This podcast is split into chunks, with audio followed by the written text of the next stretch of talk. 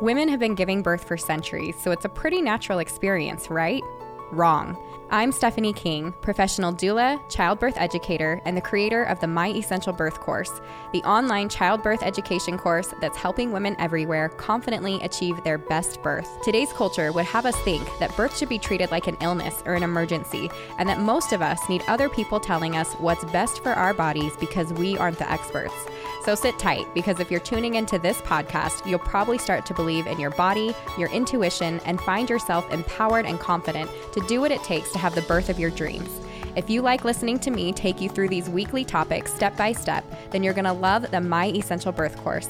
Make sure that you're subscribed to the podcast and definitely head over to myessentialbirth.com for the free downloads mentioned right here in these episodes and to join the birth course and community full of pregnant moms just like you. I have to add a disclaimer that I am not a medical professional and I cannot provide medical advice. All of the information expressed in this podcast are based off of personal, professional, and educational experiences and are my own opinions opinions. Please work with a provider you trust for medical advice during your pregnancy and birth. All right, let's hear it for the reviewer of the week. This one is Gracie Cam, and she says, Helping me learn to take the fear out of birth one podcast at a time. I love that title alone before I even get into the words, and I feel like I might want to use that as a tagline. So send me an email if you're okay with that. because legitimately that is like so good. Um, but she says, so encouraging. These ladies are so uplifting, and you can feel their passion and love for what they do by the way they run this podcast. And obviously, she's talking about Courtney too. So kudos to Courtney. I cannot take all the credit for this comment, not even close. I had an emergency C section with my first baby when everything seemed to be going fine, and then it all didn't.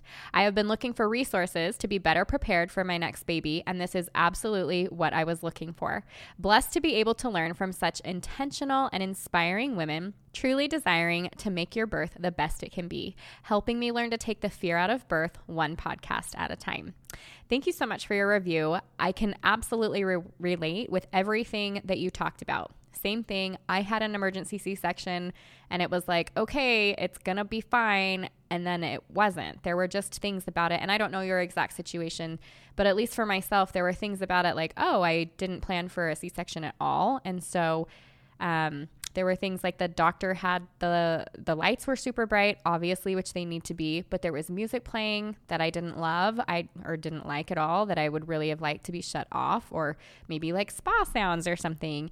And then I remember too the doctor and the anesthesiologist talking like they were good old buddies. And remember that time we went golfing and oh, we should do that again and let's catch lunch all the while while they're helping me birth my baby while i am laid down strapped down having my belly you know operated on to be able to get my baby safely out. This is the birth of my baby and these were the conversations being had. And i think you know, I don't think they were purposely disrespectful by any means, but I do think that situation, actually, I know that situation shaped what I do and um, kind of what I stand for today in regards to babies and birth and helping women birth in very comfortable, amazing ways. So I look back and I'm like, yeah, there were a lot of things that I didn't like about that. I probably could have had a voice but didn't know. Didn't even know what I could ask for. I just knew that what I what was happening I wasn't loving.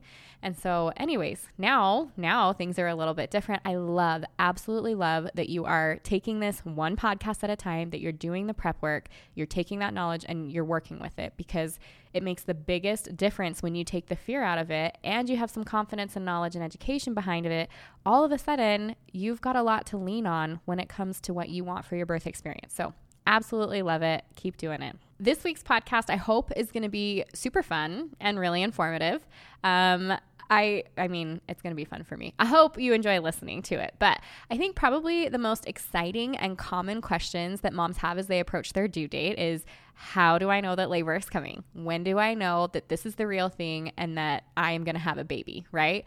And of course, we all know that there's going to be a time that you're not going to need to guess when you're really in labor. Like it's there's no getting out of it at this point, right? we reach that point and you're like, "Yep, okay. We all know every mom's going to make it to that point. You're going to know that you're in labor at some point." But in the beginning, it's really fun to try to figure out, wait, is this a contraction or is that a Braxton Hicks or is my tummy really tightening? Or how about like I just lost my mucus plug? Does this mean it's go time?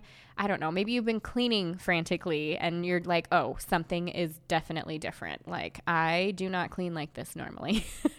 so I'm going to walk you through some telltale and not so telltale signs that this might be the real thing. The first one I want to talk about is nesting, right? And I kind of gave you a little hint with the like, oh, I'm cleaning frantically, right? Um, I think it's an interesting sign, and it is something that a lot of moms experience as they get closer to that due date. Um, and as you know, obviously, animals do this too, right? They start creating their kind of like labor and birth bed. They start collecting blankets from around the house or feathers, or if they're outside, or, you know, whatever, just these like little things. Sometimes it's toilet paper, paper towels, or, right? Like we've heard all these like weird things um, that they start collecting and they like make this little place where they're gonna like relax and get comfortable and eventually for animals especially where they're going to birth their baby and so if you're finding yourself oh i'm like cleaning and i want things to be like really organized and know where everything is um, and i don't want to bring a baby into a dirty home i know i had a lot of that that was the very first time i ever hired a cleaner to come in because i wanted them to like will you wipe doors and doorknobs will you get baseboards and i'm very pregnant at this point too right will you vacuum and like wipe down cabinets and like I just was like I really want this area to be prepped for baby. So making sure that everything is ready for baby is actually a pretty common sign in the end that yes, we are getting a little bit closer to the actual labor. And along with that is like moms like to organize, right? And so they'll organize the nursery and then they're like, wait, I gotta reorganize the, the nursery. This isn't exactly how I wanted it. And then you put your hospital bag together and then you take it all out and you're like, well, actually, I think I want him to come home in this outfit and I have to make sure I have this and this and this and this, right? Or if you're like me, you completely leave the hospital bag for the last minute because you're like, hmm, if I don't pack it, I'm not going into labor. Um, that doesn't work. But actually, in my case, it gave me something to do during labor, which I had prodromal labor and a lot of time. That might not be your case. I don't recommend this, but for myself. I did do it all three times and it ended up being just fine. Um, and I think some of it too is like your body's kind of going into panic mode, right? Like make sure everything is just right for baby. Like we have to make sure that the bottles are ready to go and the nursing station is ready to go and the the baby um, where I'm going to change the diaper station, all of that is ready to go. Like everything is prepared so that baby feels safe and comfortable and so that I feel safe and comfortable that baby can now come. And I think too what comes with that is like especially um, in that third trimester, I think we're all generally feeling pretty tired, right? Like our bellies are bigger, we're not able to eat as much, we're not sleeping well a lot of the time, right? Tossing and turning, and you've got your eight pillows and your body pillow and your your you know mask to keep all of the light out and the aromatherapy and everything that you can do to sleep, and you're still not sleeping well. Um, you're probably getting up a couple times in the night to pee things are just a little bit harder. And so when you realize, oh, shoot, I just got this awesome burst of energy, that tells you, I think for a lot of moms, like, oh, wait, something's different. Wait, am I going to go into labor today? Right. and so we start thinking about those things, which is fun. Um, but does it mean that's baby baby's coming? Like, is it like a, oh, I'm nesting. I've got like 24 to 48 hours before this baby's here. So I better figure this out. Not necessarily. Um, and oftentimes it can happen, you know, a week or two, obviously, before baby comes. And so uh, while it's really common at the end of pregnancy, it's not like a telltale sign. Now, it can also include um, kind of a lack of sleep. So you're already not sleeping, right? Which is awesome, like I talked about. Tossing and turning, belly's big, all those things. But I think some of it can come from those like racing thoughts too. Probably because we're not even falling into that super deep sleep. So we're like half asleep and then we're like, wait, do I have everything that I need for my baby? And then we're back to sleep. And it's like, wait, is my bag, did I pack my hospital bag ho- properly? Like, what if I forgot the whatever you know? What if what if my husband's at work and he um, doesn't pick up his phone when i go into labor? Like am i going to have to drive myself while i'm in labor to the hospital? Or what if my water breaks while i'm shopping or i'm at church or i'm getting my nails done? Like oh my gosh you know? And you just start going through all these things like do i have my postpartum meals prepped? And you get the point. Like there's just a lot a lot of things that our mind does, which is super fun, right? At the end of pregnancy, but it can kind of be associated with that like nesting stuff. And I think too, like some thoughts are welcome, like, oh yeah, maybe I can look at my checklist tomorrow and make sure I do have everything in my birth bag, or oh, I did forget to put that I like put the charger by the front door so I don't forget it. That way I have my playlist and I can contact people on my phone. And then there's others that are just, well, rude, right? What if I'm not going to be a good mom? What if I should have bought the organic non toxic sheets? Instead of the cheaper ones at Target. Like, right? There's like intrusive, rude thoughts that have no business being there, but they exist. So I just want to give you permission like, take what you like out of those, leave the rest. If they're becoming so intrusive and irritating that they're like consuming your mind when you're awake too, um, and you can't lose them, that's when I say do that find it and flip it exercise. I'll make sure to put it in the show notes yet again. Um, it's kind of that telltale one I tell everybody to go to. I use it for everything. You can use it having nothing to do with pregnancy, um, postpartum for momming, postpartum for life. And so this is something that, like, okay, we've got that fear or that negative thought. I want you to take those things and then I want you to add some positives. So you're going to take that fear, tell it to go away because you're going to add two positive things that are in the direct opposite of that fear and start saying them over and over and over again out loud. It works. And I know it sounds dumb. I get it, but I want you to do it anyways because I know it works. I think funny too, like my husband and I talk about this, um, but like maybe your nesting is just that you're like burying yourself into this like divot that you're creating in the corner of your couch and you're kind of hunkering down, right? Like if we think about animals and stuff, right? They like grab all their little things together and they like start nesting, like they sit in it and they hang out in it, and that's like where they're comfortable and they relax and they make it smell like them. And sure, you know, as mammals, we do that same thing. So it could just be like, this is my spot on the couch. This is where I feel comfortable. I've got all my little things nearby. I'm going to watch my Netflix and I'm going to hunker down that that could totally be nesting too. And so what do you do with it? What should you do with nesting?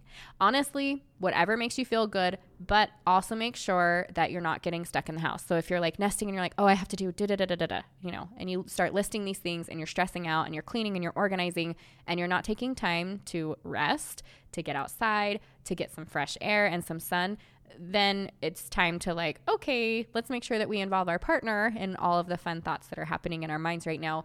And then move this outside. Make sure that I'm getting time for myself. Make sure that maybe you guys have some fun things planned. Like we always say, like end of the pregnancy, it's time to plan all the fun things. So that looks like we're gonna go on a date you know, at 38 weeks, we've got two dates planned this week. And at 39 weeks, I'm going to get my nails done. And at 40 weeks, I'm going to get an ice cream cone with my friend and we're going to talk for a couple hours. Having those things planned at the end will stop you from obsessing over the nesting part. Okay, so let's talk about the next one losing your mucus plug. And this is super common, um, especially for first time moms, to be like, oh my gosh, you guys, I lost my plug. It is time to have a baby. Unfortunately, that's not exactly how it works. Let's talk a little bit about what a mucus plug is, and then we'll talk about kind of how it works. Um, what it is is what it sounds like. So it's kind of this like thick collection of mucus, and what it does is it seals the opening of the cervix. So your cervix is never like completely closed, right? Like that whole area has to open. And so this is that final sealing. It plugs up that cervix to protect from infection and um, bacteria that can enter the uterus and, and not be so great for baby. And so as you, um, as labor gets going and you start to, get closer to that birthing time, your cervix and other parts of your body, and the, especially like inside uterine area, start to, to change a little bit. And one of the things that happens is that cervix opens or dilates and effaces or thins. And as it dilates and as all of this little stuff is happening, that mucus can start to let go or to drip out or to pop out, kind of like a crayon like plug. Um, and I'll talk a little bit more about all the things that it can look like in just a minute. But once it gets closer, it's really normal for those changes to be occurring. So it just means like if you're thinking, oh, yeah, I remember I went to my 36 week appointment and they said I was two centimeters dilated. Well, it's likely that you have lost your mucus plug somewhere along the way. We don't always see it. And so dilation is happening. Um, it's also totally fine if you go to your 36, 37, 40 week appointment and you are zero centimeters dilated. I'll talk about dilation actually in a little bit. So, what does the mucus plug look like? Some women drop kind of a glob of mucus in the toilet after they're using the restroom. Some women notice mucus on their underwear or while they're wiping after they go to the bathroom. Um, think of like vaginal discharge and ovulation, except a lot more. So, any of that um, can be, oh, yeah, that's my mucus plug. And it can have kind of like it varies. Like it can be like a clear with a pink tinge. It can be um, there might be a little bit of like darker blood or that brown blood. It shouldn't look like like meconium, like like chunky green or brown, something like that. But um, seeing like streaks of it, that's totally normal. It can have traces of blood, also known as bloody show. Um, and so if you're experiencing any of that, it's really exciting. And it does mean that your cervix is, it has some changes. And in fact, some of the blood that you're seeing in there is from that dilation. Um, there's actually little capillaries that burst while your cervix is stretching. And so that's why we see a little bit of blood. If you're seeing things like a trickle of blood down your leg or something like that, that has nothing to do with the mucus plug. You head into your provider right away. But I'll go over a little bit of warning signs in a moment. So basically, think of like a globby, fun thing of mucus, and that is your mucus plug if maybe you are like, oh, there's kind of some like discharge, but I don't think it's globby. I don't think it's mucusy. It's not like a crayon like plug. Um, that, that it's also true that like your discharge can change and will change as you get closer to your due date or just later in your pregnancy. And so that's totally normal too, but not indication of this is my mucus plug, indication of things are getting a little bit closer. Okay, so does that mucus plug mean labor is here? No, most of the time it actually doesn't, although sometimes it is associated with it. And I'm going to give you an example of that in a moment. Um, but you can mute, lose your mucus plug actually weeks or days or during labor. Even though you've lost it, say, at like 37 weeks, kind of the neat thing about the mucus plug is you can actually regrow a mucus plug. So even if you've lost one, it can kind of reform again, and that's pretty fun. Um, either way, though, it does mean that you are getting closer to your due date, and so that I mean that is good news. But I would say, especially by itself and without consistent contractions, it doesn't mean that it's go time. And so, what should you do if you lose it? Let's talk about that. Take note of it. You want to, you know, what did it look like, kind of thing. Um, how much of it was there? I, you know, you can even take a picture and send it to your doula, right? Or post it in the Facebook group if you're in the um, private Facebook group. Yes, we've had moms do this. Um, and I I get pictures of them for sure. Like, yep, that's definitely your mucus plug. Or I don't know what that was. No, I'm just kidding. It's almost always the mucus plug if they're willing to take a picture of it, right? Um, but let your provider know at your next visit. It's nothing to like freak out and call about unless you're experiencing some of these warning signs. And so these are just kind of have in the back of your mind. But these are warning signs for anything. So I'm like, if you think it's your mucus plug, but you're also having these things, then contact your provider. Otherwise, it's probably not a big However, I always say, like, why not just be cautious and like let them know, oh, I'm pretty sure this was my mucus plug. Explain it to them over the phone. And then if they feel like there's a reason for you to come in, they can always tell you. Uh, but if it's accompanied by a trickle of blood, if you guys are experiencing any fever or flu like symptoms or anything that is off, obviously you want to head to your birthplace right away. Um, trickle of blood is is going to be something like, oh, the placenta's letting go, or it, it's something more serious when you're seeing a trickle versus uh, mucus with like a tinge or like a streak of like a little bit of blood, if that makes sense. So here's the thing about the mucus plug. Like I said, you can lose it and you can regain it. Um, you can also lose it during labor. And so some moms never see it. Um, I think my first baby was the only one I ever saw it with. And I'll kind of tell you about that in a moment. But the other ones, it probably just happened during labor. So sometimes you can, and I, I mean, probably because I didn't even see it during labor, but some women, when they start labor, it's like, oh, they go to wipe and all of a sudden they see their mucus plug. Like they've been laboring for a bit and now they see the mucus plug and they're going to see it throughout labor. That is true for some women. Other women, you're just never going to see it at all. So I'll tell you a little bit about what happened with my first baby. Now, if you remember, maybe from a previous podcast episode, but even if you don't, that's fine. I went into labor kind of in the middle of the night. So what happened was I kept having to like get up to pee. It was like six or seven times that night, which was actually a little bit more than it had been prior. And it was actually my husband who was like, because I told him like, oh, my stomach is so hard when I touch it, and I'm just it's making me have to pee a ton. And um, he's like, well, do you think you're having contractions? And that was the first time I had even thought of it. And I'm like, oh, like maybe. Anyway, so I'm like pushing on my stomach. Um, but what I had was like a tiny leak of my amniotic fluid, and and so I'm like, gosh, am I like peeing myself? Every time I'd like sit up, I'd be like, oh, there's a little bit of pee and I have to pee again. So contractions can make you have to pee, right? Um, but they were so mellow and so like way early labor that it really wasn't anything. But in the morning, when my husband was leaving for work, I went to the bathroom and I wiped, and there it was. And I like, I was like, oh my gosh, like it's happening. So I run out of the, ha- well, I run to the door, like pants half down, and I'm like, Michael, like I lost it. I lost my mucus plug. So he comes running back and checks it out, and we're all very excited. And he goes to work. Um, I called the hospital because I didn't know any better at the time with this first baby. And of course, they're like, okay, like pay attention. Are you having any contractions? I talked to him about how like I'm peeing, but I don't know if it's amniotic fluid. And so mine actually was accompanied with the beginning of very early labor. So it was kind of like the water had this trickle. And then what I think happened, obviously, is that my cervix started dilating and there went my mucus plug. So I'm sitting on the couch and I'm timing contractions. I'm not doing anything to get labor going. I'm just sitting there.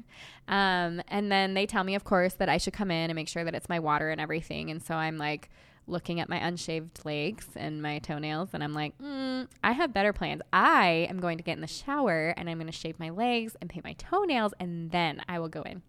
And it's, I mean, it's a good thing I did. I had plenty of time. Um, and if you remember, that first birth didn't go so well. Yes, my water was broken. Instead of trying to get things to go naturally, they ended up using Pitocin. My baby didn't like it. It ended in a cesarean birth. So, all of that put together, had I known what I know today, early signs of labor, trickle, contractions, bloody show, that's time to go to Target, right? Anyone else? In other words, it's time to get things moving and going a little bit on our own before we head into the hospital. Um, okay, so actually, on that note, the next sign is your water breaking. And obviously, if water breaks, you are having a baby soon. there's no like, there's no if and or but about it, right? So obviously, uh, we know once that water breaks, something if it doesn't happen right away because i know this is like the like tv version right like water breaks mom's screaming oh my gosh all of a sudden we're having a baby like no some women i feel like wish it was a little bit more that way, right? But it's just not. So, um, kind of what happens is you got increased pressure, and it's putting that the amniotic sac has that incre- increased pressure, and it can cause it to rupture, which is interesting because I've even had like a bulging bag of waters myself, and then they were like a couple more contractions, and it's probably going to go, and that baby was born in the caul. So it's, I mean, there's all different kinds of ways and whatever that can make it go or not go, but I think it's kind of just on its own schedules. But um, like I explained, it sometimes it breaks all the way. Like you can have a little trickle where it doesn't break all the way, or you have the way that it breaks all the way and it's like this giant gush. I have been at births and it's so cool. I haven't had this experience myself, but where um, you hear a, an audible pop and then just the like it goes everywhere. And it's so cool. I remember the first time it happened, I was like, oh, Did you hear that? Like, obviously she heard that, but I was so excited. She just looked at me and smiled, like, Yeah, yeah, I did hear that, you know?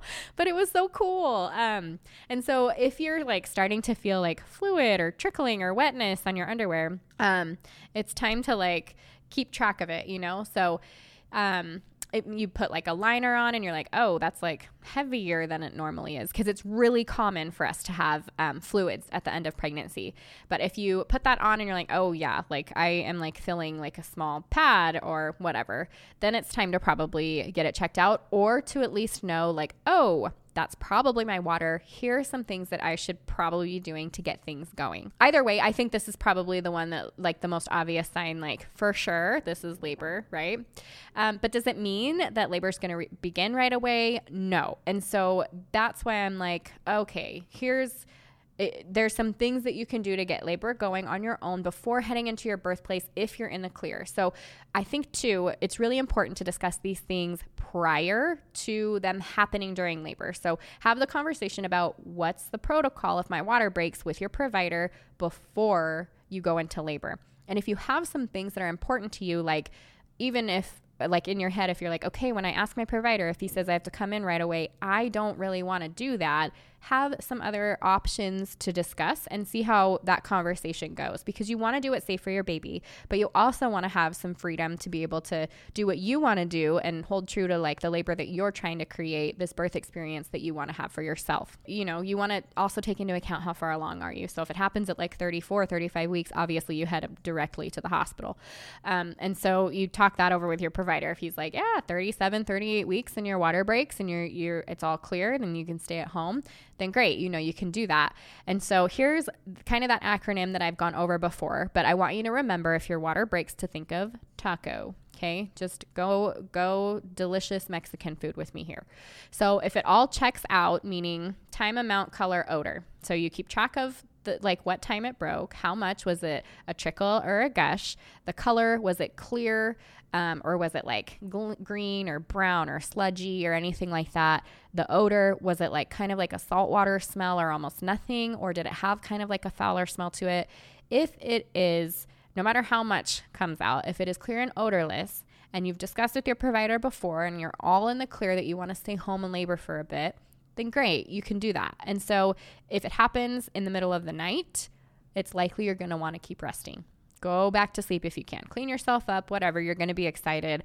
Put your body down in that resting position until it's time for you to get up. Then, when it's time to get up, get up, get going with your day, and then we'll start talking about some things that can get it moving. If it happens during the day, then that's time when you can walk around, you can, um, like I said, get cleaned up.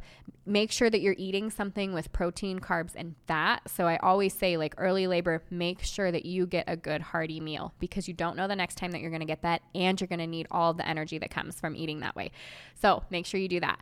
Now, how to get things moving. So once that water is broken, I want you to think of like walking, taking a bath or shower. You definitely need to eat.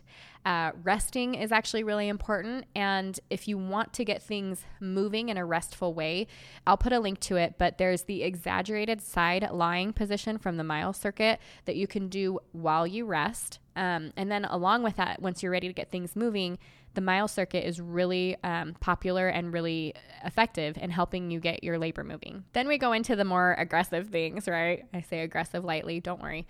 Um, but that's things like I said aggressive before the wrong thing here because I was going to say nipple stimulation.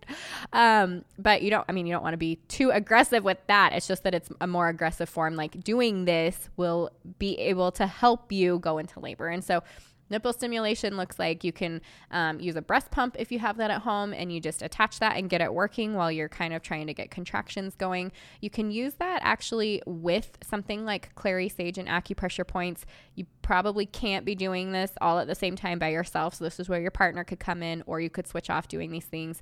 The other way to stimulate, if you don't have a breast pump or if you're just wondering, um, you can do it while you're walking too, is you kind of just like twist or um, get the nipple stimulated in one way or another so that that and it's just like breastfeeding like um, after we have our babies and they breastfeed that stimulation produces oxytocin, which produces contractions, which helps us birth our placentas. Well, you're doing the same thing. So you're you're hitting up that oxytocin, which is what creates contractions.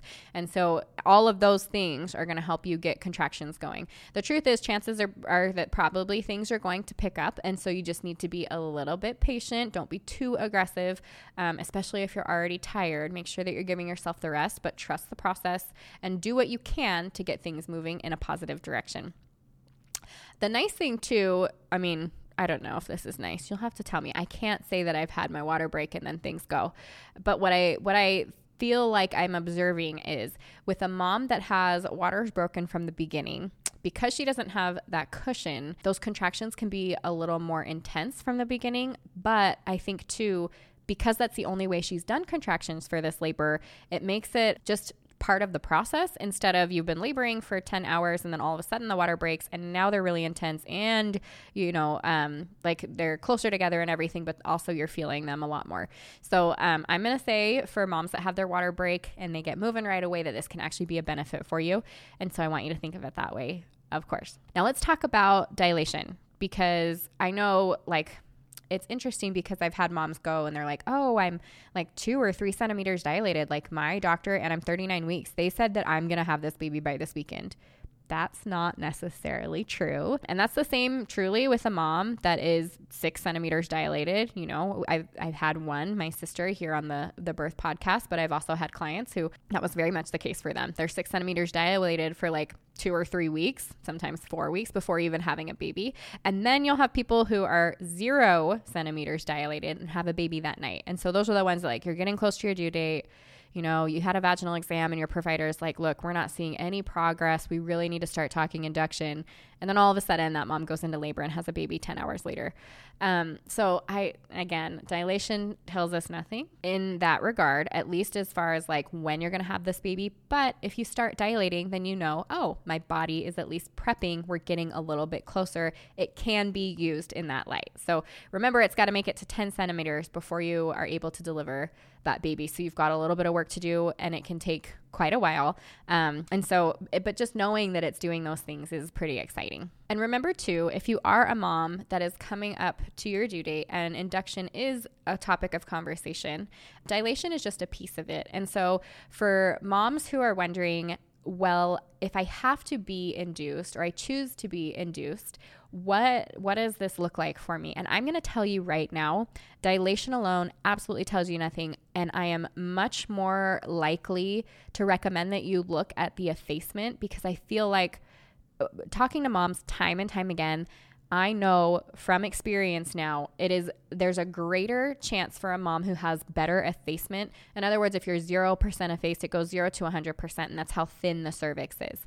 So if you are, you know, effacing instead of like, oh, I'm four centimeters dilated, but you're 0% effaced, I think that induction is going to take a lot more intervention than a mom that's like one centimeter dilated, but 60% effaced. From what I've seen, those inductions go smoother. Now, the Bishop score, and I won't get into all of that, but it includes some other things. It's not just dilation and effacement. It talks about baby's position and cervical position and, and other things. But I, I'm telling you, for effacement purposes, for induction purposes, effacement is where it's at. So that's my um, personal take on that. So take what you will.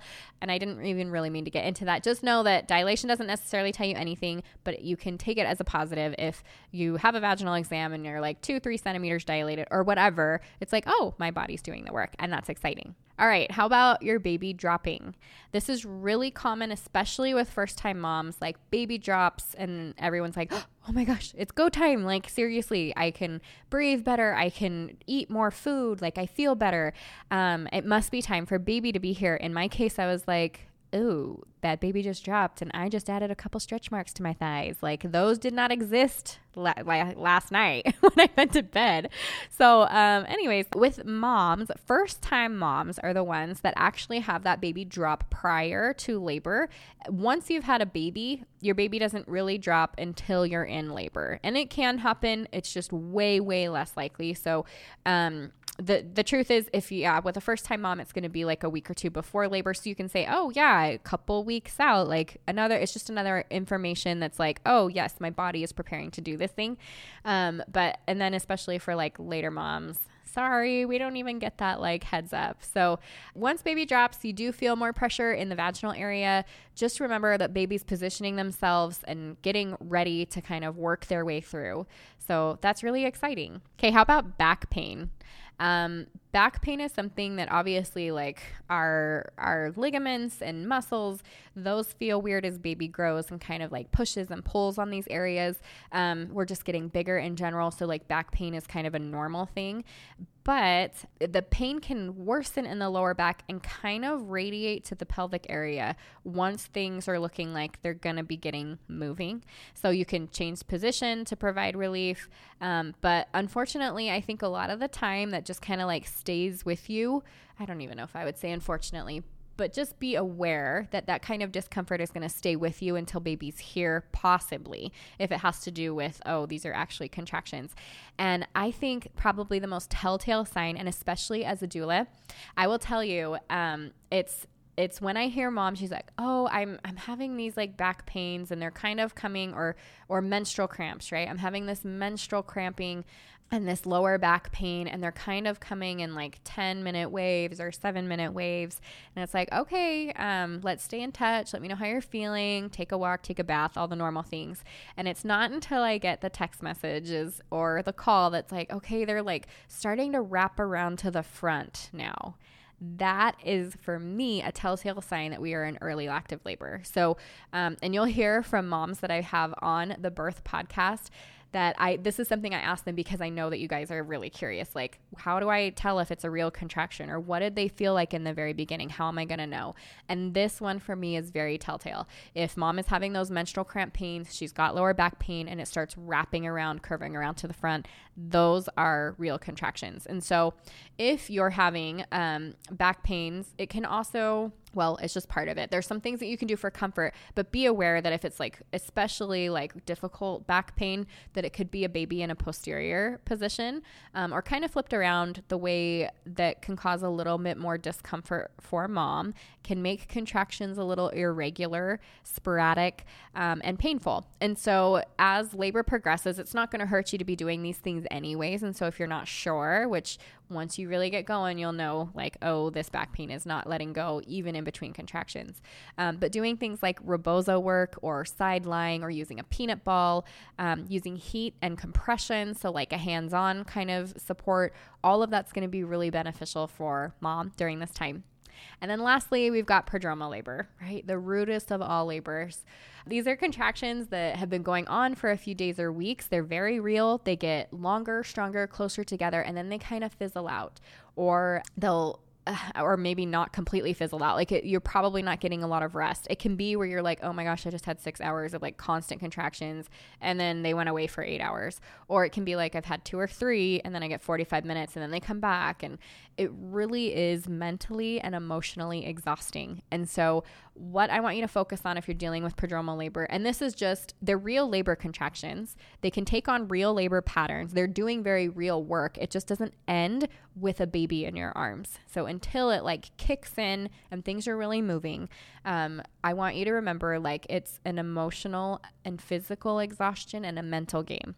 So, make sure that you're getting rest, make sure that you reach out for support. I know that we have moms in, in the Facebook group that that's exactly what they do. They read through all the stories. You like type in prodromal labor, right? And they're like, okay, positive story, positive story, positive story. And they reach out to the group. They ask for help. They let you know where you're at. And I think saying it out loud too is really important.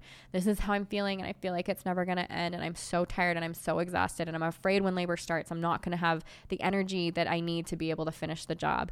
Um, saying that out loud makes it lose power. So I think it's really important that you um, listen to what you need and say those things out loud. And then obviously, I'm going to lean you towards those positive affirmations.